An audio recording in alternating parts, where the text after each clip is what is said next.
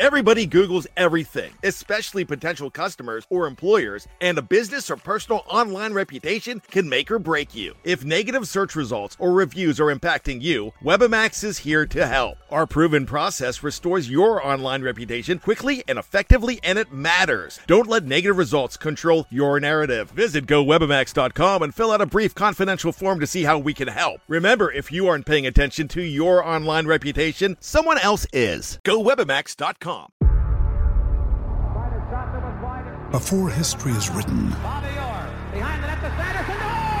it's played. Before it's frozen in time, it's fought one shift at a time. Before it's etched in silver, it's carved in ice. What happens next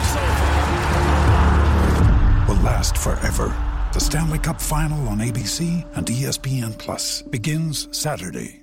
With threats to our nation waiting around every corner, adaptability is more important than ever. When conditions change without notice, quick strategic thinking is crucial. And with obstacles consistently impending, determination is essential in overcoming them. It's this willingness, decisiveness, and resilience that sets Marines apart. With our fighting spirit, we don't just fight battles, we win them. Marines are the constant our nation counts on to fight the unknown. And through adaptable problem solving, we do just that. Learn more at marines.com.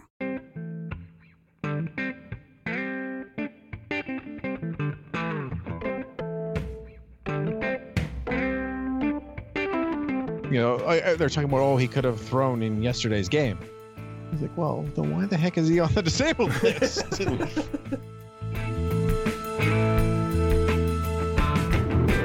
So nice to be able to have those experiences and be able to replay those things over and over again.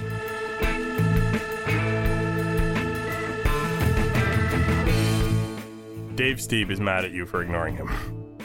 Oh, Steve's in there too? Oh.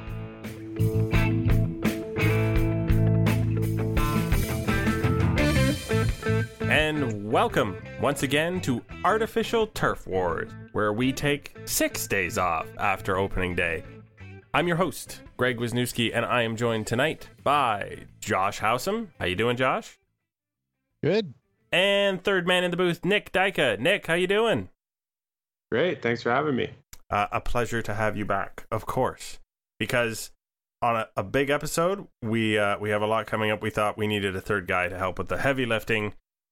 We have, had one game to consume for the whole season. Couldn't do this. There's really lots to talk about. So in that, we, of course, are following up our incredibly inaccurate 25-man roster episode, but what can you do when the Blue Jays make a bunch of nonsense decisions?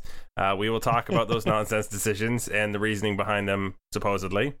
Then we can talk about Game 1, because everybody loves Game 1, and we're going to talk then to the guy who would have introduced Game 1 on the television. Jamie Campbell himself will join us for a little bit of chit-chat about the end of last season's playoffs and then into this season, what we can expect to see at Sportsnet. And then we have your questions and anything else we want to throw in there. So, we begin with the roster. Now, Josh, I got the sense, I'm gonna give the opening rant to you, because I got the sense that maybe the fact that the roster did not turn out like our 25-man roster episode, what miffed you? Is miffed the right word? Sure, we can go with that one. Yeah, it wasn't the bullpen version. It was the left field version. So Gideon put out a piece where he had a front office source where they talked about how they kept Ryan Goins because he had trade value and Upton didn't. I'm sorry, like, if that's the case, trade Ryan Goins. No, I get it. We're talking about like the 25th man on the roster. It's probably not the world's biggest thing, but the team now doesn't have a left fielder who can bat against left-handed pitching. And they don't have a pinch runner who can run fast. They don't have a guy who can play good defense in the outfield for, you know, if they're putting a guy in late. It is a roster problem, and I don't really understand it. And so, Nick, what did you come up with when they said goodbye to Melvin Upton? Well, I guess I know kind of one of the storylines that was kind of creeping in and out in spring training was whether or not the front office actually liked Dalton Pompei. And this kind of gave me at least a little bit of hope that maybe they like him more than we thought they did. But that being said, just Upton is of Upton and Goins. Upton is the one who's been more successful in the majors. And I would have leaned towards keeping Upton, I think, because the Jays do have a bunch of, we were talking about this off air, but the Jays have a bunch of infield options in the system too that they signed with John Diaz and Jake Alomar and John Birdie. So I think I would have gone with Upton too. And go ahead. Oh, sorry. Just that kind of gets to the crux of it. Ross Atkins comes out and he says that what Upton does, his skills are redundant. Well, they're not. He's the only guy who can pinch run, play good defense, and hit left-handed pitching. Whereas Ryan Goins is completely redundant. They already have Darwin Barney, and they have those guys you just named. I mean, it's not really hard to find an all-glove, no-hit shortstop. They that's what I was going to say. They're kind of a dime a dozen. And I am fascinated by the whole idea that somehow Melvin Upton, a left fielder who can occasionally play center, who can pinch run, who OPS is around 750 most seasons unless he's in Atlanta, has no trade value whatsoever. None. Nobody wants anything to do with him, even though he's cheap. I'm confused by that idea, and that Ryan Goins does have some sort of trade value. And I'm like, he's 29 years old. He's never hit his weight in any sense of the word, and he has yet to show off any fantastic otherworldly glove work. But some team somewhere might really want him. They just can't quite agree on a value for him. None of that makes any sense. Although now I'm wondering how big you think Ryan Goins is. Hit his weight. Yeah, he's not 200 pounds. He's not. I don't understand how he's an asset and Melvin Upton Jr. isn't. Just don't get it. I don't think I'm going to get an answer to that. Yeah, I don't know. Apparently it's the case, but it's just very confusing.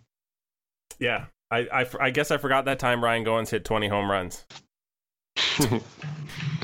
Well, I will say that the strikeouts that Melvin Upton provides are definitely redundant on this incarnation of the Blue Jays.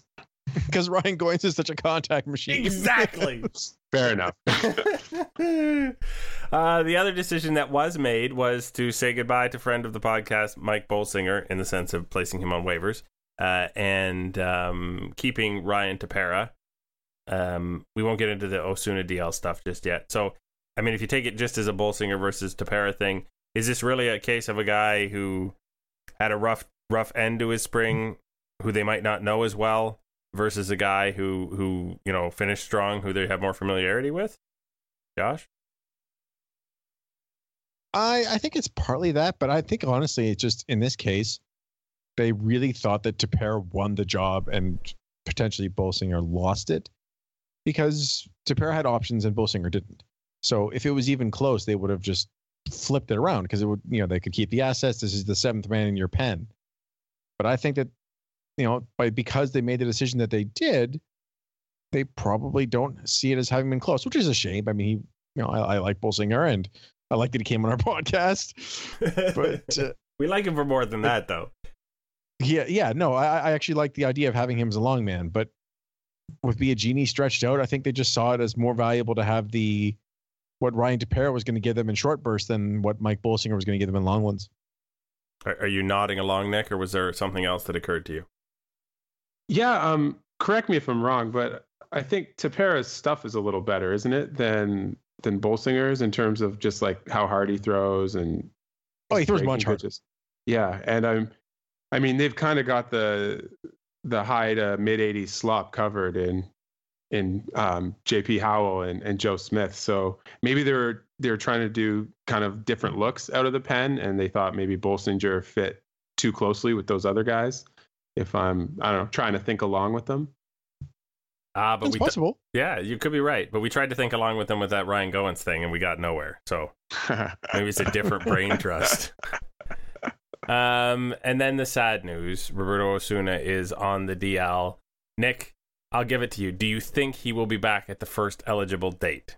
He has some sort of impingement in his cervical area of the neckle. He's got neck pain. Yeah.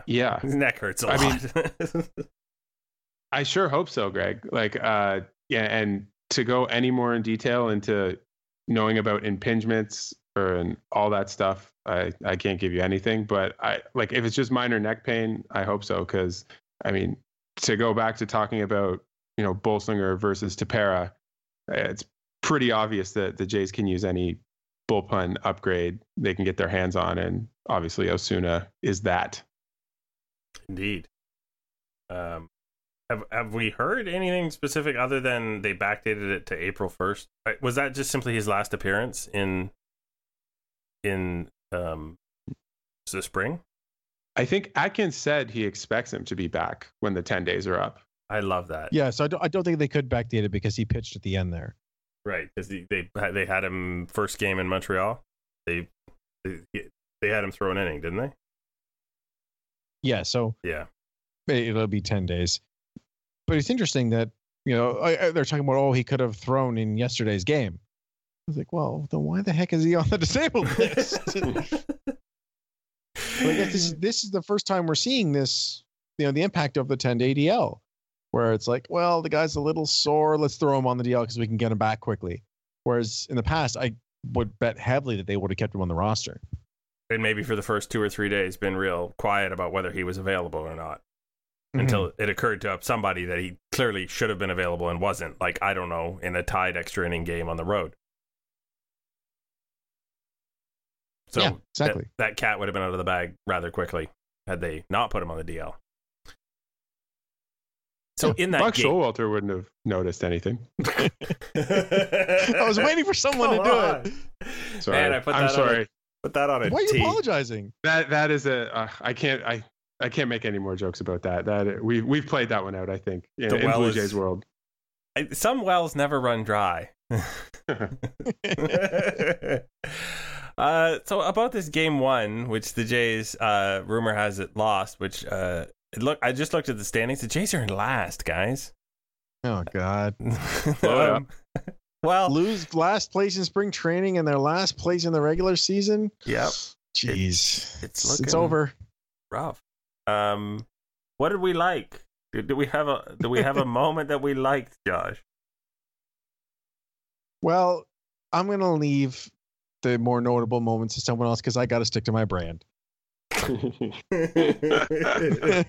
Marco Estrada was great. His line, 2 runs over 6 innings. You know, it's a little inflated because Kevin Pillar decided just not to catch a couple baseballs, which led to leadoff doubles. But he was just exactly what we've seen for the last 2 seasons. And, you know, he got that great changeup. He had the great fastball today, throwing over 90 miles an hour. Yeah. And, well, he got into a little trouble. And sorry. I was going to say, that's a very happy thing to see him up over 90 miles an hour, because that was what we were promised, right? Was that his back problems were what was holding his velocity down last year.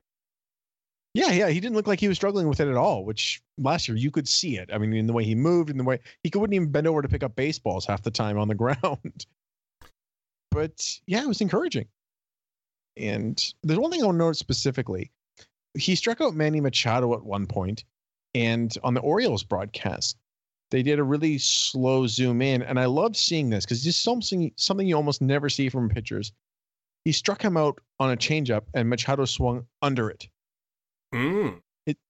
We often talk about the uniqueness of Estrada's fastball with its 13 inches of quote unquote rise, which is the most in baseball.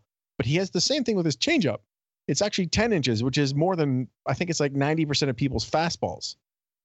So that's why he actually gets a lot of pop-ups, not just with the fastball, but with the changeup too. Because it isn't that fall off the table changeup. It's just slower. Strange. Did you have anything worth remembering about game one, Nick? I noticed, I think Kendrys Morales hit the ball pretty hard a couple times, kind of to dead center, or close to dead center, that I thought was pretty encouraging, because he is going to be, you know, a big part of the offense this year. And so, yeah, I was pretty happy to see that, even though it didn't bear any fruit yesterday. So I'd say that was probably my game one takeaway. So I have a takeaway and an honorable mention. I have Steve Pearce is batting .600 because he went 3-for-5 in his first game against the Orioles, who he apparently loves so much he accepted a demotion to the minors rather than being picked up on waivers by the Blue Jays. Isn't that how it happened? Sort of. Yeah, he had a chance to come here and he chose to go back there, but he ended up. They promised him he was going to be back in the bigs almost right away, so it wasn't really the way you just framed it, but it was kind of annoying at the time. But he showed them yesterday, and perhaps he'll show them again. But yeah, 3-for-5 with a run scored. That's a pretty awesome way to start it as a Blue Jay. I'm all for that. My honorable mention is to Joe Biagini for retiring the first 5 guys he faced this year, just in case you were a little bit concerned about Joe Biagini. I think him going more than one inning and looking sharp, that's a nice way to start off. Yeah, he looked great. You would think that we won the game with all the nice things we just said. Yeah, I did mention that Pillar just missed 2 baseballs. Okay, fair. Gideon is probably not going to forgive you for that if he sees you, because how can Pillar be a 7-win player if he's missing baseballs? I love the one thing we didn't talk about here. Talking about the Orioles against the Blue Jays, and we didn't mention anything that happened with Jose Bautista. Bautista didn't miss any baseballs in right field yesterday. He just missed them at the plate. Yeah. So, that's like the bizarro world Jose Bautista, isn't it? And his bizarro world Kevin Pillar, too. He took a walk. Yeah. He couldn't make catches. It is just one game, obviously. Bautista did do something which I think we'll bring up when we're talking to Jamie again, but the catch he made is the new StatCast measurement of catches on the star rating scale.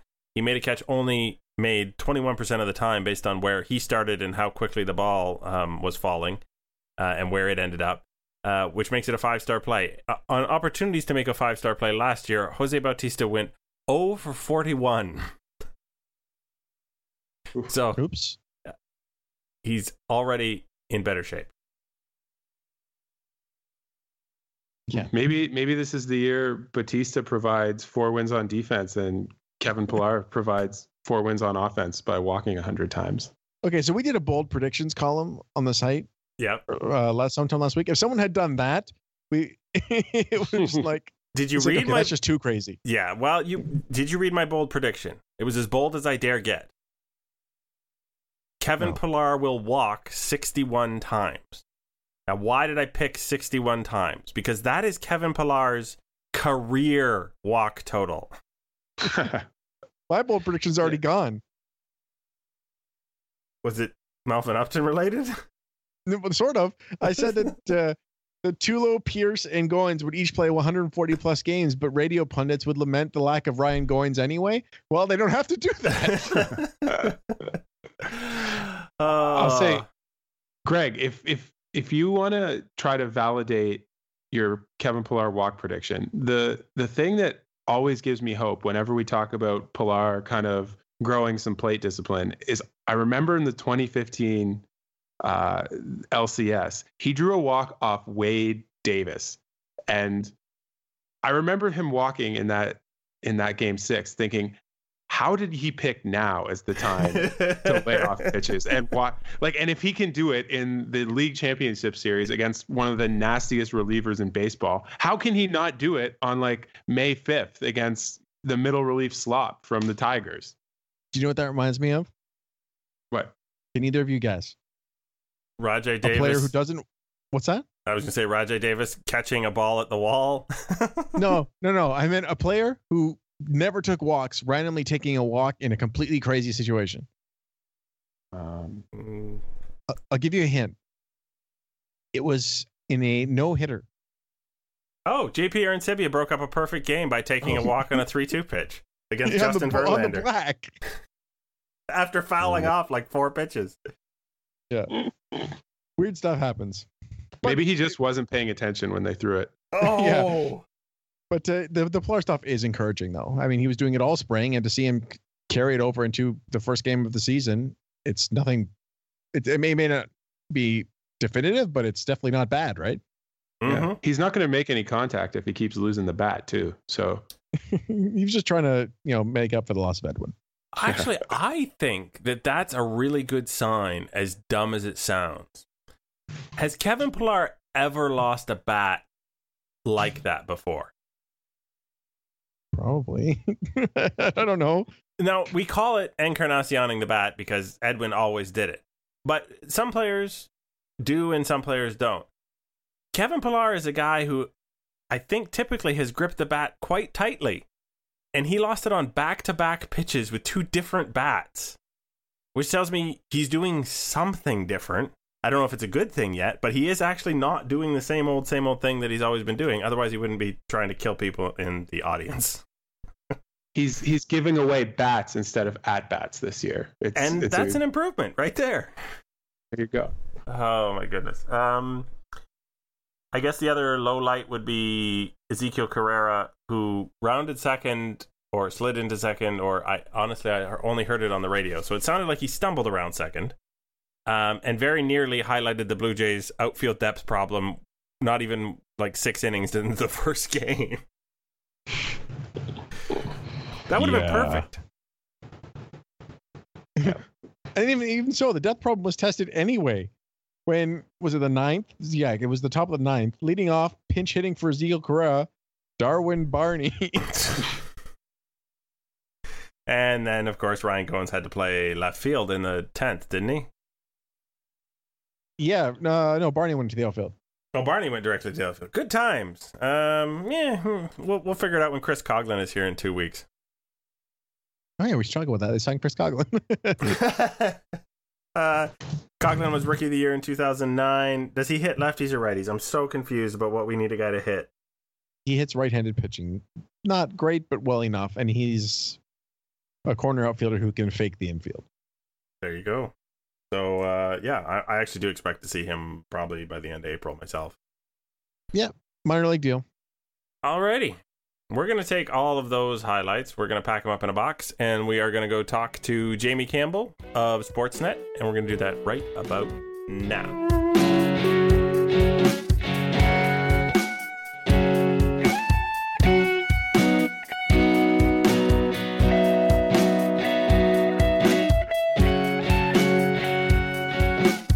And we would like to welcome back to the program Blue Jays Central's own Jamie Campbell.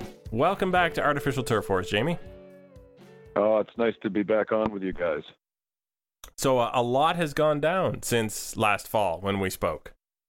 You think? We're going to try and sum up because there is no time to explain it all. So I guess the first thing that we wanted to look at or ask you about was, now that you've got two playoff experiences in the very recent history in Toronto, was there a noticeable difference with the vibe in the stadium between the two?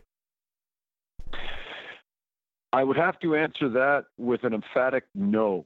And maybe that's because the first playoff experience we all had in 2015 was so fresh and so new to so many people that it probably contributed to the celebration of the playoff run in its entirety, and we had some wonderful moments to absorb then.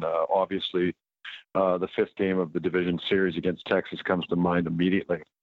Whereas the 2016 edition, even though it was a return to the postseason, again, it was returning in a wild card position and not as a division winner. So we all had to endure the nerves of sitting there and assessing and anticipating and then watching one game in which the Blue Jays could have been eliminated from it all. Luckily, they weren't, and thankfully, Buck Showalter chose not to use his closer.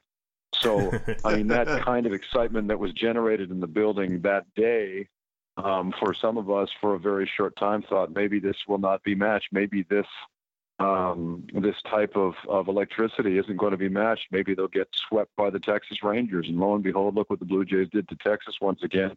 And it ended in such wonderful style with Rougned Odor throwing the ball in the dirt and Donaldson scampering home and walking it off. And you know, I mean, I get chills just thinking about some of the moments we got to experience the second time around. So it's one of the reasons why I'm just so excited that the season has begun again. Well, I mean, we will get back to this new season because that's more what people want to hear about, you know, because they're excited just like you are. But just quickly back to that, when we spoke last, it was right after that wild card game, and we talked about how, you know, given the way the team was struggling to score runs and they were going to face Darvish and Hamels, after they pummeled those two pitchers, were you sort of thinking, hey, maybe this is it, that this is they're going to roll through this depleted Cleveland rotation and this is the year? I guess I would have to say that I was thinking that way. At least I was hoping that things would turn out that way. Okay. But I mean, you know, we've all been around long enough to understand exactly what a baseball season is and just how difficult it is, first of all, to get through 162 games and get into the postseason, first and foremost, making sure everybody's healthy or performing up to par, whatever it might be, and then actually being able to skirt through against a team that's done pretty well exactly what you have done, and that has been having a successful enough playoffs or a regular season to get in. So knowing how good the Kansas City Royals had been the year before, I never, ever for a second took Cleveland for granted, despite the fact that they were missing Salazar and Carrasco. And then they sort of methodically carved up the Blue Jays over the course of that series, and did so with, you know, an interesting use of Andrew Miller out of the bullpen, and just a real good, well-managed type of game plan. And lo and behold, some very effective starting pitching, believe it or not, from guys who, you know, the Indians weren't relying upon for most of the season in their rotation. So, yeah, I didn't necessarily, I'm never one to foolishly believe that you can roll onto a championship in baseball at any time, no matter how good you might be. So I wasn't foolish enough to think that way. And unfortunately, it didn't work out for us the way we had hoped. So, you know, maybe things will change this year. So last question about last season, because we all know what you were doing when Bautista bat flipped the year prior. What were you doing when Josh Donaldson was making a mad dash for home? About the same thing. I think about the same thing that 48,000 were doing at the Rogers Centre, and as we now know, millions across Canada. It's so nice to be able to have those experiences and be able to replay those things over and over again. I don't really know any other way of reacting other than to, you know, foolishly jumping up and down and screaming at the top of my lungs and basically behaving like a moron. Thankfully off camera, thankfully only temporarily, so that when I regain myself and get set to do any kind of a post-game show, the blood has sort of flushed back out into the rest of my body and out of my head, if you know what I mean. So there are no telltale signs of any kind of biased celebration from this guy. All right. No, never change that. Either of those things, the return to normal or not. No chance I'm ever going to change. No chance. So we go into the offseason. The Blue Jays make the quick move for Kendrys Morales, and then there's a lot of time that goes by before we figure out what's happening with Jose Bautista. Do you have like a biggest surprise of the offseason for who came or who went or you know, personally? I must admit I'm a little surprised that Bautista ended back here, and that is mostly due to the temperature of the negotiations, specifically during the winter meetings. And I was at the winter meetings near Washington, D.C., and we kept a keen eye on the movement of Jay Alou. He's the man who represents Jose. And it just seemed at that moment that there was no interest on behalf of the Blue Jays in bringing Jose back, and that they'd moved on from even considering him in any way.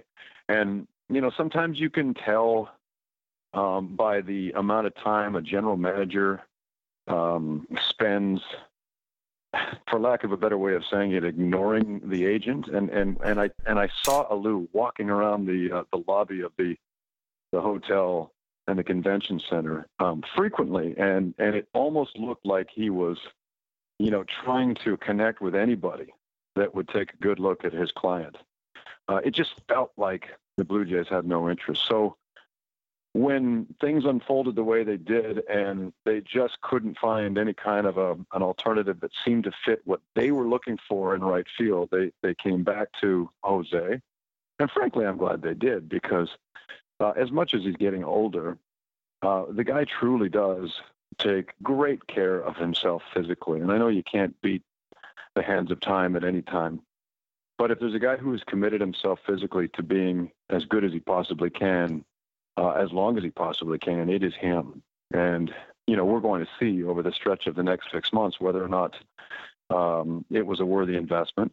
But I believe in the guy. He may have regressed somewhat defensively in the last couple of years, but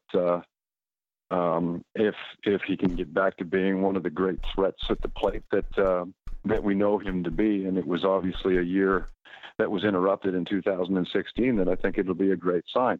I was obviously, like everybody else, also very disappointed in the way the Encarnacion saga turned out, simply because did any of us truly know that the Blue Jays offer would turn out to be the very best one?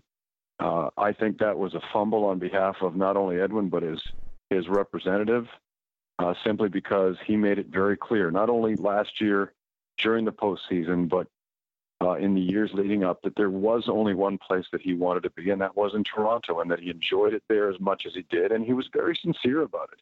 He truly loved being a member of the Blue Jays. He was comfortable not only with the team, but in the city. And I was shocked that it went so sideways, and he ended up having to take less to end up in Cleveland. So those were probably the two biggest surprises. Well, I mean, speaking of sort of surprises, part of it was the drastic decline in Jose Bautista's defense over the last couple of years. Obviously, we saw something much different yesterday, and you know, we're recording this on Tuesday, with that, you know, that diving catch and ball to save the game in the ninth, the throw from right to first. How optimistic are you about his prospects this year in terms of a rebound, not just from a health standpoint, but a performance one? Yeah, I guess we'll have to have this conversation 2 months from now, only because the throw from right field that got, Chris Davis at second base? You know, Chris Davis doesn't run that quickly. So great play and a big out, an important out, but it wasn't exactly Billy Hamilton running. And on the catch in which he was able to double up the runner at first base, you know, he was playing shallow, so it's not like he had too far to go on that play. I'm not taking anything away from his ability. But there's something about that throw he tried to make against the Baltimore Orioles a few years ago to get, and I forget who the player was that was he was trying to pick off at first base. But it just seemed it was from that moment that things seemed to start getting worse for him defensively, because that arm that once was so lethal isn't quite as lethal as it used to be. He was never that quick. You're very on his kind. Feet. Yeah, true. But you know, you can almost pinpoint that one moment being the point of decline. Mm-hmm. Yeah, we've said it on our podcast several times that whatever he did, he blew it up, and it's never gone back together the right way.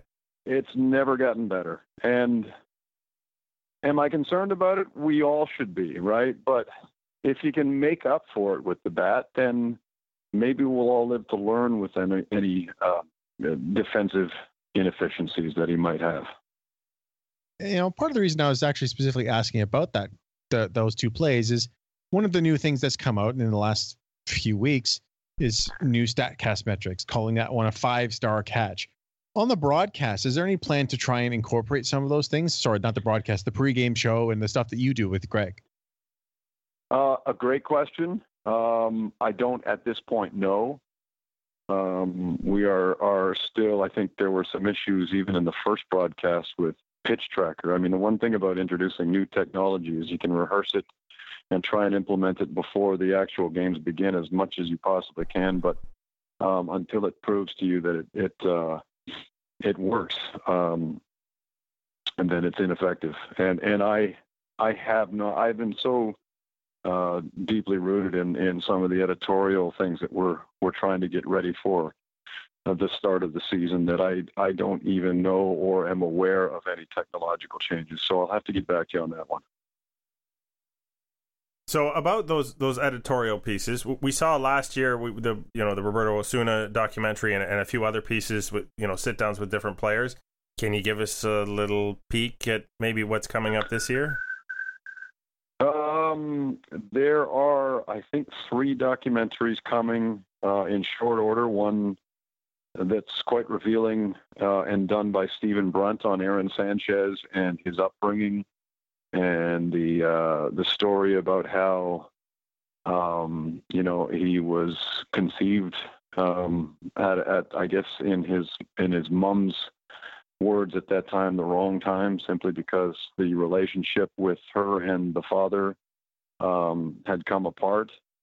And another man who ended up being, the guy that Aaron calls his dad, a guy by the name of Mike Shipley, stepped in and took over the role of a father and his family, and Mike and Aaron are inseparable. It's just a wonderful story about, 2 really good people, 2 great parents who have raised just a great kid. Aaron is one of those types of kids who I can understand why he's such a stand-up and polite and well-meaning individual.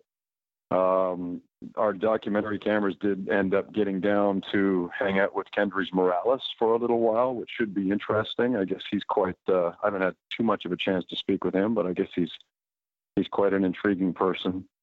And I'm in the process of putting something together for the April 7th broadcast regarding the 40th anniversary of Doug Alt's 2 home runs all those years ago, April 7th, 1977.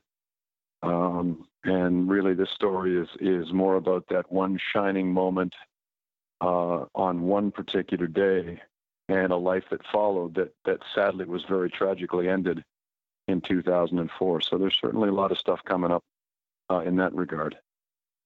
Do you enjoy, looking at the game that different way and getting a chance to, rather than just, regurgitate statistics, to look at the people who play the game? I almost prefer it. It's, we all fell in love with this game for a reason. In my case, it was the men who played the game that made me love the game in the first place. I guess when I first set foot in a big league stadium when I was 10 and was enveloped by the grandness of the stadium and the colors of the uniforms and the awe of the players, really, because I'd been collecting baseball cards for a time, and I figured if you ended up on a baseball card, you must have been pretty special. And, to actually get to a game and see people in the flesh, whether it was, Carl Yastrzemski or Rod Carew or George Brett or Bob Baylor or Doug Alt or guys who were part of that first team, that's what captured my attention right from the beginning. And, everything else follows after that. Once you're hooked, you learn to appreciate the game in its entirety for every possible reason. And it was always the characters, always the people that played it that captured my attention. So it's one of the reasons I'm so interested in the actual history of the game and the people who made it and the people who played it. Well, hopefully these features that you guys are doing, I mean, obviously some of them are more retrospective, can help breed that same kind of interest in the next generation of Blue Jays fans.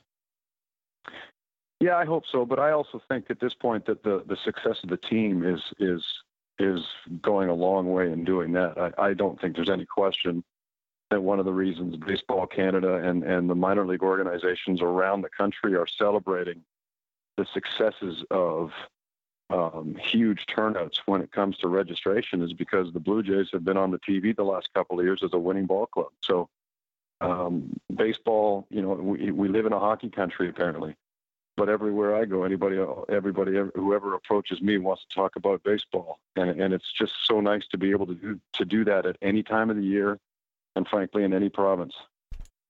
Oh yeah, and we know it'll be your smiling face before the game if we want to check it out. Which, of course, I encourage everyone to do. Check out Blue Jays Central with Jamie pretty much every day now until October, if you're lucky, right?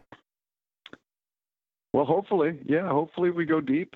Hopefully, and look, you guys know this because you've been paying attention to this club and this game for a long time, but it hasn't always been this good. You know, There have been times when we've had to sit there and discuss why this team is 15 games out of first place and about to call up half of Buffalo because September's arrived and they want to get a look at their prospects. So I think now's the time to embrace the fact that this team is competitive. They're a playoff contender. They will be this year, and I expect they will be next year, and hopefully every year as far as I'm concerned. I don't really want to go through, you know, those teams of the black uniforms. When it was Boston and New York, and everybody else had a long shot in the division, and the Blue Jays, you know, barely seemed to register with the fan base. I never enjoyed it, but they were real years, and there were some painful years, and I'd like to think those kind of years are behind us for quite a long while. Well, however long it lasts, we will be sure to enjoy it. I know you're going to be sitting right there in your studio booth, watching from down the left field line. So take it easy this season. If we don't talk to you soon, all the best. Guys, thank you so much. I really appreciate you having me on. Always a pleasure.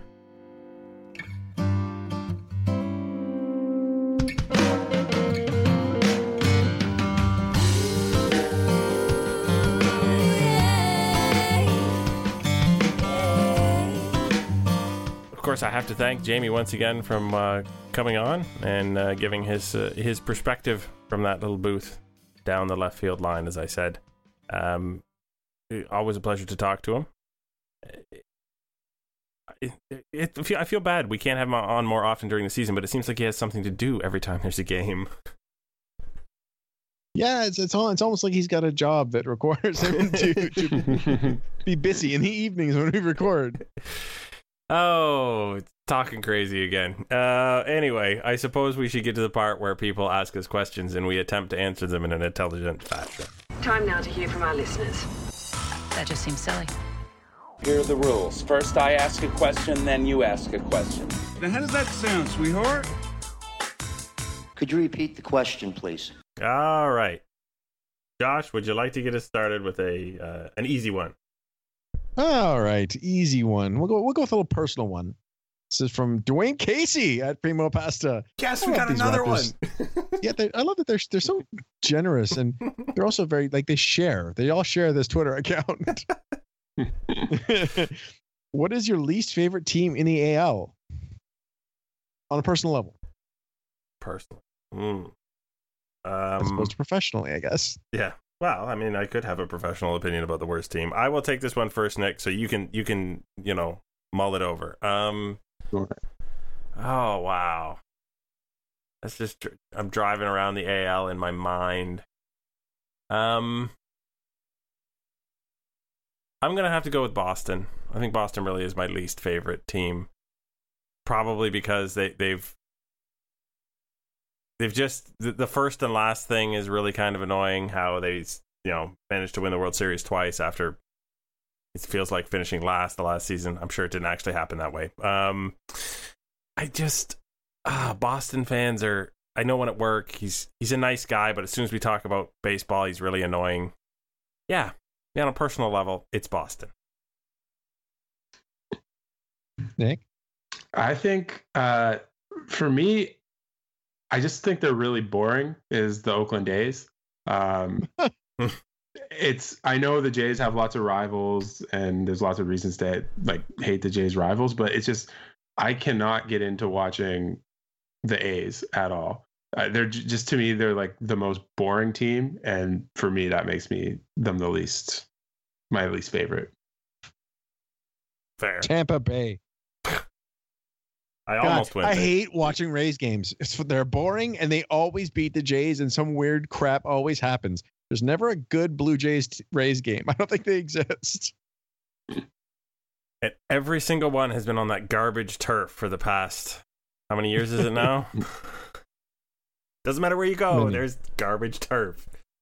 I do agree. It's difficult to like the Rays. I'll give you that for sure. So I will ask a question from Brian. I like this one from Brian A, big underscore B underscore SR. If you could be one Blue Jay, who would it be? And Gibby isn't an option because really who doesn't want to be Gibby? And I understand. So Nick, if you were to trade places with a Blue Jay and become him, who? I would be Troy Tulowitzki because I want to be able to throw accurately in all the crazy ways that he's able to get that ball to first base with any kind of accuracy. I know he's been on the team now for a year and a half, but I'm still amazed when I see him throw from submarine reliever arm slots and is able to get it there at 90 miles an hour, right to the Smoke's chest, without setting his feet. This year. What's that? Without ever setting his feet. Yeah, it's insane. I don't understand how Tulo is able to throw so accurately so often. I'd pick him. What superpower would you like, Josh? See, I can't pick Estrada because then I would never get to watch Estrada, and that just wouldn't be fair. I'm going to go with Marcus Stroman so I can see what the world looks like from down there. I haven't been that short since I was 10. I don't remember. Say, for those of you who have only ever seen it, heard us, Josh is, what are you, 6'4"? Yeah, 6'4". 6'4". There's a lot of Josh to go around, so he's not kidding. Oh. I had not thought of that as an alternative reason for wanting to be a player.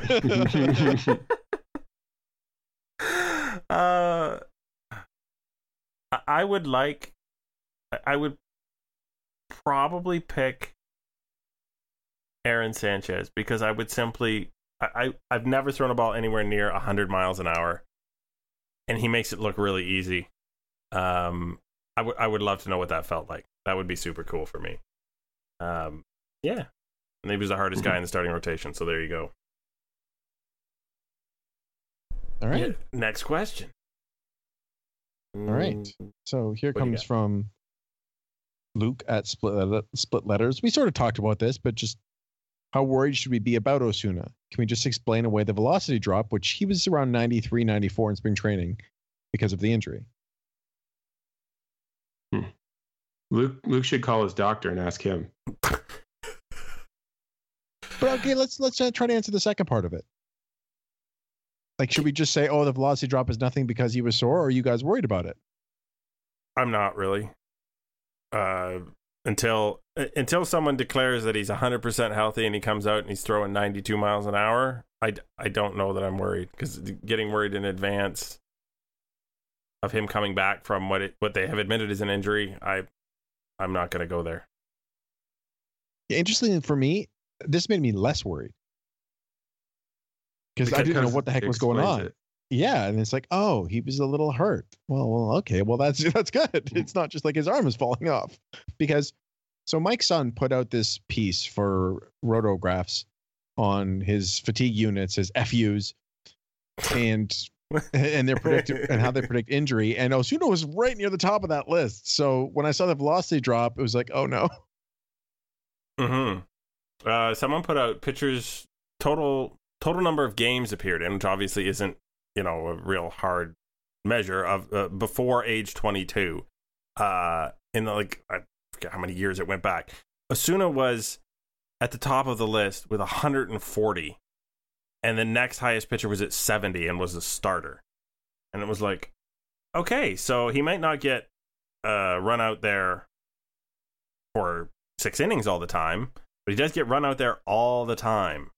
And the Blue Jays have not ever shied away from running him out there. So, maybe he's allowed to be a little bit sore. We will move to another question. Would you like Connor Moore's ranking question? We'll get through this sure. one, see. At the C_Hound. So, Nick, I'm going to give you 6 players. How would you rank these players in terms of GOAT, greatest of all time, Blue Jay? Halliday, Stieb, Alomar, Delgado, Bautista, and Carter. All right. I'm going to actually keep Halliday at the top. I think that for me, it's a combination of the environment in which he was pitching and just kind of, I'm 31, so I kind of grew up with Halliday running train on the rest of the American League. So I'll go him first. Then I'm going to go Alomar, Bautista, Delgado, and then Carter at the bottom. Just got Stieb. Obviously, Carter has the biggest hit in Blue Jays history, but in terms of just, you know, greatest all time, that's the order I'd put them on the team in. Dave Stieb is mad at you for ignoring him. Oh, Steve's in there too? Oh. Okay, so can I go back to the fact that because I'm 31, I know him the least? Yes. So Stieb is just on the list somewhere. Yeah, I'll put him, from what I know of him, I'd put him like after Alomar, maybe, I guess, like in fourth. In third. Fourth, yeah. Josh. Carter first. Only because you had to write that article and you picked him when we did GOAT. Yes. Okay. Stand by your convictions. Yes. So Joe Carter, because the reasons you just said, the reasons you mentioned, but actually as the most. This is the greatest, not the best. And then Bautista, Alomar, Halliday, Delgado, Stieb. But they're all just awesome. I mean, it's like, it's yeah, really splitting hairs there. Yeah, it's the old, I don't want to be rude to anybody, but I got to put them in some kind of order. So I would say Bautista, Halliday, Alomar, Stieb, Delgado, Carter. Wow, we reversed poor Mr. Carter. So he averages out in the middle, which maybe is where he really belongs. No, he probably belongs at the bottom of that list. Okay. All right. You want to fire me another question? Sure. Okay. So this is another one that's a little silly, but it's from Richard Hurley at the RG Hurley. Gibby was ejected 8 times in 2016 and 5 times in 2015. What's your prediction for 2017? You want that, Nick? All right. So I think that we have to kind of look at the context, and Gibby was going year to year on his contract in 2015 and 16. So I think he was on his best behavior. I think now that he's signed long term, we're going to get a baker's dozen, and he's going to get booted 13 times in 2017.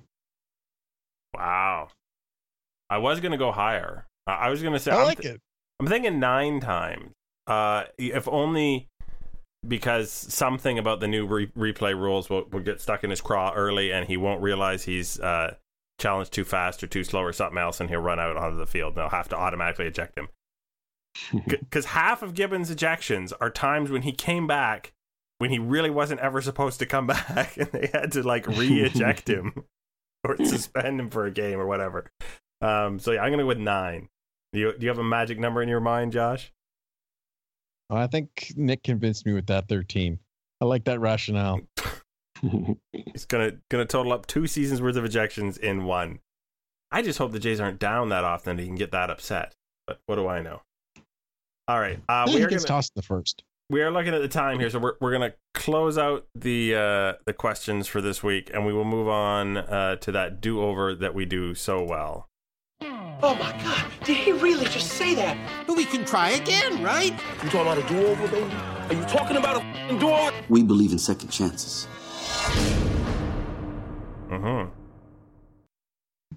Where does our do-over come this week, Josh? It's kind of funny considering who we had as our guest, but we're going to his partner in crime, Greg Zahn. So in the big hour-long Blue Jay Central on opening day, at one point, Greg Zahn decided to drop the tidbit that he's hearing that sometime soon, this Rogers Center could be renamed as the Sky Dome. That's not going to happen. There's no chance. What makes it funnier is because BlogTO put out an April Fool's Day post where they suggested that this might happen. And I'm really betting that's where he got it from. So I'm hearing means I'm reading the internet. Like if somebody should tell Greg that Dearborn, Michigan is not in the process of enacting Sharia law as well. Some other fun tidbits he should be aware of. Yeah. I feel like it's just funny. I don't know if he actually said I'm hearing. I was paraphrasing, but okay. It's just funny. Yeah. So that would be our do-over for Mr. Zahn if he'd like to appear and apologize for spreading that fake news, as I've heard it's called lately, is you should always check the date on the press release that you're reading. Always. Because as we know, Coffee Mate is not releasing coffee-flavored creamer, no matter how delicious that might sound to most of us. Well, that was a lighthearted do-over for what, after only one game, I think was important to be a lighthearted show.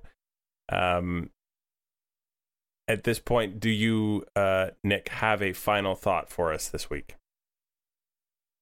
I'm sure this is the same final thought that everybody has to some degree or another, but I'm just excited. Baseball's back. I'm looking forward to having baseball follow me around for the next 6 and hopefully 7 months. And yeah, I'm just really excited to see some games. Josh, final thought time. The guy who's probably not too excited. So this just happened while we were recording. And I'd like you guys to tell me, if this happened to you, do you just like quit baseball? Steven Piscotty comes up to the plate and he gets hit in the right elbow by a Jake Arrieta pitch. Then he's moving to second base and he gets hit in the left elbow on a throw by Wilson Contreras. And then when he's coming home to score, he gets hit in the head by Javier Baez. It's like, are these balls magnetic? Is he wearing a metal helmet? I mean, it sucks. He had to come out of the game. But I mean, what are the odds? Very, very, very slim. My final thought is that we should all aspire to be like Alex Rodriguez and take a selfie of us thinking deeply with our fingers on our temples about who will win the World Series this year. Because that is the most important question on the minds of really all peoples of the world. The rest really isn't all that important. It's just details. Yeah, the rest is details. Life is baseball. So, given that, I would have to say that a quick reminder that we do have a Patreon, www.patreon.com/turfpod. We'll get you over to the page. You can see what goals we're working towards. We're getting very close to our first target goal, and extra improvement to the podcast. There are many more on the list, and we'd like your help if you can offer up a little something. If not, always good to have you along for the ride anyway. And this week's ride was one sec. Yeah. On that note, we want to thank a new patron who donated an amount, which he gets mentioned. So Tom Mully, thank you very much. We really appreciate it. We do indeed. We're going to run down, I think, next week, all the people who may have missed their thank you. In that respect, though, this show is almost over, and that means that you have been Joshua Howsam at Joshua Howsam, and Nick Dika at Nick Dika, and I have been Greg Wisniewski at Coolhead 2010, and our guest was Jamie Campbell at SN Jamie Campbell, if I remember that correctly. And this was Artificial Turf Wars, episode number 51, and we will see you next week. SNet Campbell.